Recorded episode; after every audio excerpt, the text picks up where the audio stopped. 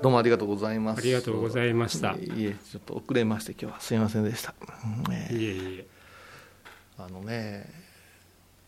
お葬式をなさって、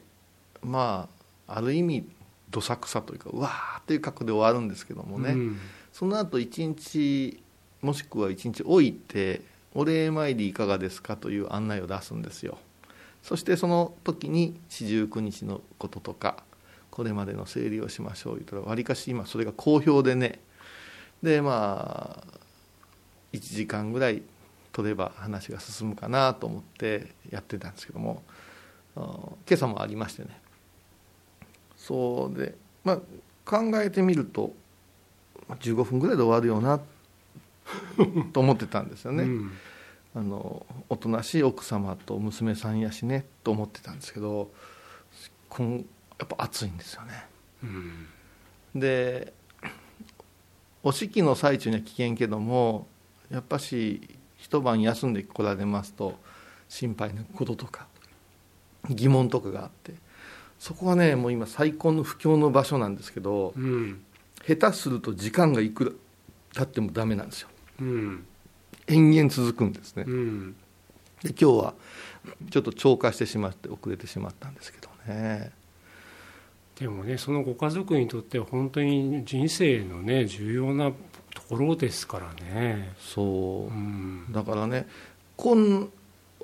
まあ、不思議なんですけども、亡くなった方に対する悔やみっていうのは結構多いんですね、病気をして、うんうん、それもありますけど、生前よう喧嘩ばっかりしとったなとかね、うん、ああいうことをひょっとしたら気にして死んでいったん違うやろうかとかね、うん、もっと言えば恨まれてるかもわからんねっていうような、うん、こういうことを誰に聞こうか言うたら、まあ和尚さんに聞くしかないね、うん、でそこでうーんそりゃ分かりませんよ、誰もあの世には行ったことありませんからね、うん、なんてね昔の坊主を言うてましたけども、うん、誰も帰ってきてないから結構いいとこなんじゃないですかってようそんな無責任なこと言うなって思うんですよ、うん、それでもうんうんって言うだけど、で私の場合はこう言うんですよ。お葬式というのはインド作法でございますから、どんなにはちゃめちゃな人間でも頼まれて親族に頼まれたら、あ望む望まぬにかかわらず住職の弟子になるんやでって、だから通夜の晩はずっと説教することもありますよ、拝みながらって、うんおめえさもう少ししっかりせえよって言って、そしてあんたもうほんまにええんやなって私の弟子になるんやないうことで戒名をつけてインド渡してドーンってするから、安心してくださいと、あなたたちの恨みつらみなんていうものではなくて、私が担当弁護士として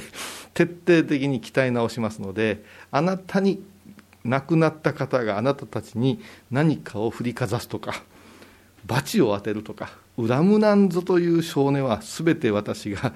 あの大説教してきますと言って、うんまあ、こんな風に話したけどホッとされたりしてね、うーんうーんこういう現場がこう次々とあるんですよ。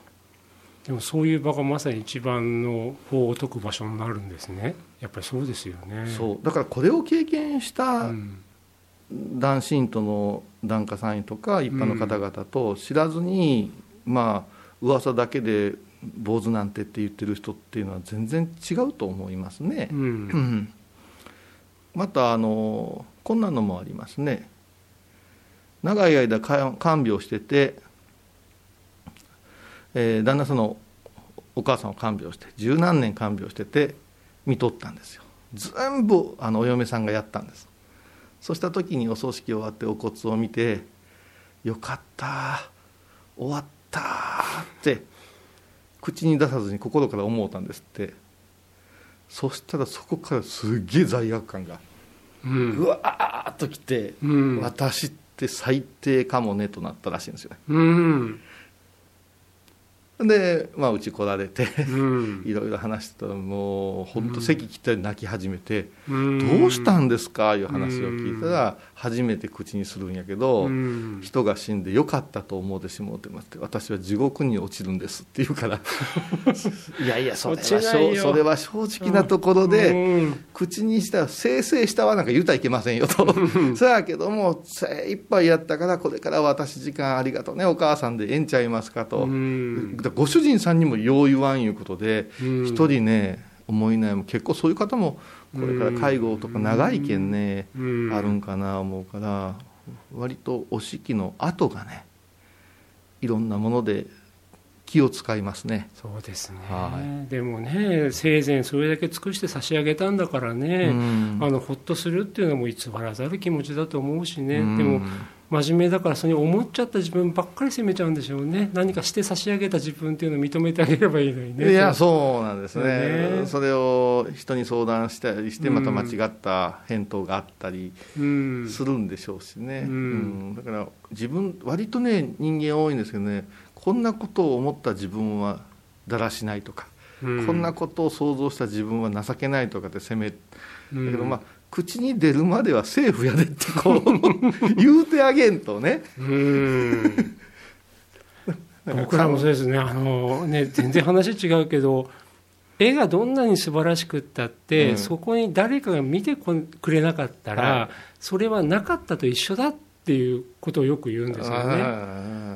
うん、だからその方たちもねあの口に出さなければいいんだし、なんか思いがちらってよぎっただけで罪悪感感じなくてもいいじゃん、真面目なんだなって僕なんか思っちゃいますけどね。いやそうですよね、うん、真面目なというか固くなというかね、うんうん、真面目不真面目とはまた違うんかもわからんけども、うんうん、まあだから作品なんかもそうですよね。もう見てくれた人発表した時点でいいものですねって言ってくれたらええわけで、面白いですねって言ってくれ、うん、これにまたいろいろ付け加えようとするじゃないですか。なるほどねこの時僕はちょっと精神的に病んでましてね、いらんっていらんっていうようなのも多いですよね、うん、ですね、うんうん、なんかねあの作った本人と作品、うん、そこにさまざまな物語があることと、作品とそれを受け止める鑑賞者、うん、お客様、うん、そこにいろいろあることって本当は作品というところでぶった切れてるはずなんですよね、はいはい、だからまあこういうさんがいろんな思いとかいろんな考えを持って作られたものがある、はい、でもそこに例えばあるお伝えをしたいこととか、はい、そういうものは残ったらいいと思うけど、何でもかんでもね作者と作品との関係をそのまま作品と鑑賞者との関係にガンってガンって押し付けるようになっちゃったねって僕なんか思ってるんですけど、ね、いや生みの苦しみですよね、うん、あの私は大いましたよ、あのあんたはお腹の中でね逆子だったのよっていうお母さん、うん、そんなもんね今は私らね小学生の俺は聞かされてどうすんねんって思う、うん、でもお母さんとしては生みの苦しみは延々語るわけよで結論はだからあなたはねって言ってええ方へ言うてくれたらいいけどもこいつかわいそうやな言うて思うことは、だから作品ももうね気がついたらできとったような言い方おかしいけども、テーマは語っていいけどどんな状態でできたかなんていうのはどうなんかなって思うんですよね。まあ、あとそれこそ今日の法話のお話じゃないけどどう伝わるかってことが大事だからね、さらっとねあんた逆子だったけど生まれてきてよかったわって言った場合とね、逆子でお母さんが苦労して苦労してこんだけ苦労したのになんであんたはそうなのよって言っちゃうのと、いまだにあの体が弱って出来が悪いままで付け加えたらもうあんたちょっとやめなさいってなるじゃないですかですよね、うん、でね逆子なのにこんな立派になってて多分そうやったら逆子の話出てこないと思うんですようんだから作品生み出す形残すってそこすごいすごく難しゅうて、うん、なんかさらっといきたいなって、もう私なんか人となりが消えてしまったらええのにと思いますよね。そうですね、うんうん、見てがっかりすることしばしばあるでしょう作家の写真とかつぶやきとか。でも僕なんかあの作品だけ存じ上げてた方と、はい、その人と方そのご本人と会って、はい、作品の見え方がすっごい豊かになる場合の方が多いですけどね。その方法どこかで教えてほしい。私はもうしぼむことだらけですよもうインスタのフォローをやめたくなる人ばっかりですよ。でもねなんでかな、やっぱりあの力がある作家さんって自分の人格のいろんな方向に向いていく中で、うん、ちょっと右側の方に偏った人格がガーッと出てくる人もいれば、全体のバランスがよくザーッと出てくる人もいるし、あ、この方はこういう方だったうちのこういう部分が作品にこう出るんだなっていうのが、それが見えてくるっていうかな。ああ、それはやっぱでもなんだろうね学芸員だからこそじゃないですか。私は右も左もようわからんですよ。いえいえ、うん、これはちょっとドツボにはまりそうな話題なのでやめときましょう。はい、じゃあまた次の機会に。ありがとうございました。はい、ありがとうございました。